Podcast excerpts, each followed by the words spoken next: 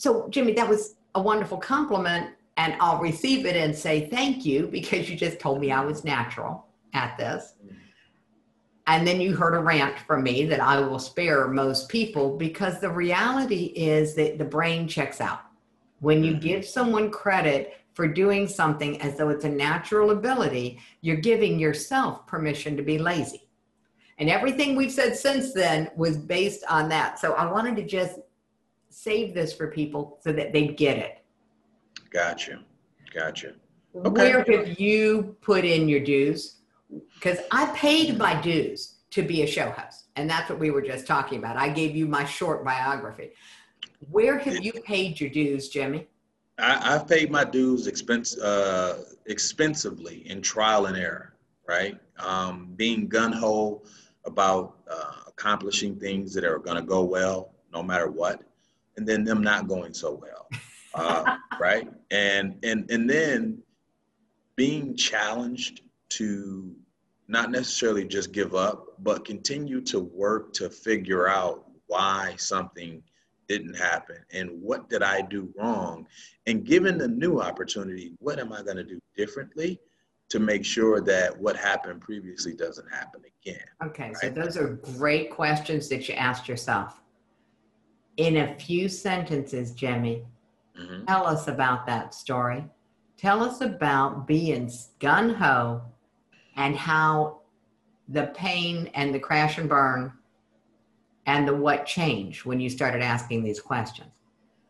Ooh, wow, that's deep right there. You just took me back. I had to exhale. I feel like um, the late great Whitney Houston on that one.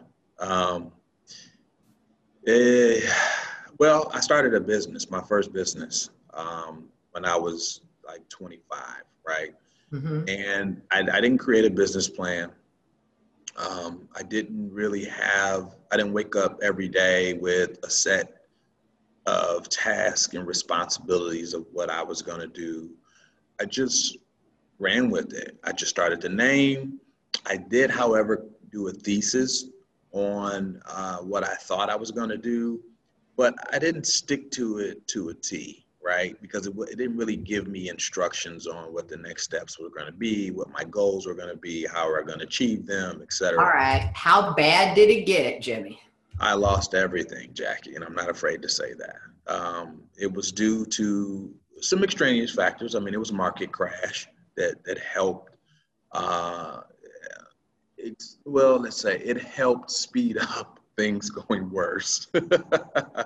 right? So, so the signs were already there that this was Correct. a downhill slide and it just got accelerated. Exactly. It got accelerated. It got accelerated. But I feel like there were some things that had I had uh, certain metrics in place and, and a certain plan of action that I could have pivoted. I didn't pivot well. I tried to, but even in pivoting, it wasn't a well thought out pivot and it was just another you know luck of the draw or hope this thing works out as opposed to Ooh, having more the hope strategy of business oh you're familiar with that one huh i'm familiar with that one i hope this works because if it doesn't i'm not going to meet payroll oh yeah, yeah. I've heard yeah. this. I, you know, I've lived it at some level, but I have certainly heard this from some of my clients yeah. too. So, yeah, yeah, absolutely.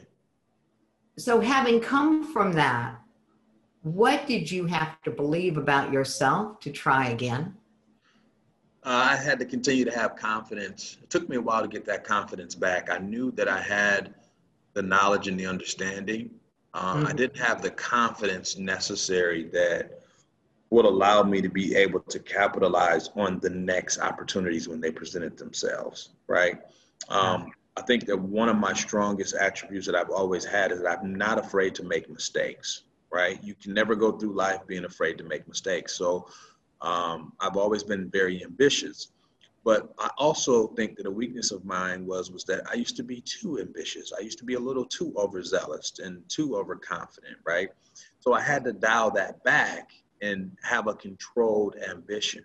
And it took me some years to really kind of figure that out and what that meant for me as opposed to just being gun ho and it's just everything is just going to just fall right in according to plan. So, you know, that's where that understanding of what business continuity means and how, how you maintain that and mm-hmm. you know, analyzing things and, and, strategizing and looking at what the next steps to move forward and things of that nature. Well, cool. Well, thank you. Thank you, Jimmy, for having the ongoing conversation about where you paid your dues. And that's often, I think, the greatest source of confidence that someone can have is when they're willing to look at what have I done? What have I experienced? What have I lived through and worked through that makes me the right person for what I'm doing now and what I'm doing next? So, thank you, Jimmy, for being willing to have this conversation with me. Anytime, Jackie. Any, always a pleasure.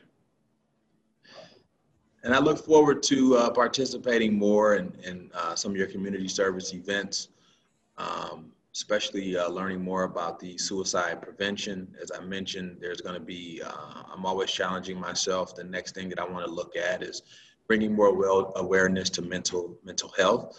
Uh, so I'm going to be looking at uh, participating and, in, in, having some influence in the community somewhere with an organization that focuses on that. Uh, so that's my next big challenge to myself. And I, I don't forget, I got my 40 circles wrote down, and two of them are already filled in. awesome. So when it comes to measuring and metrics, I gave Jimmy a challenge. So that's what he just was talking about. Jimmy, you you're paying your dues, and we pay them forward. And thank you for coming on the show and paying forward. I really appreciate that. Thank you. Thank you.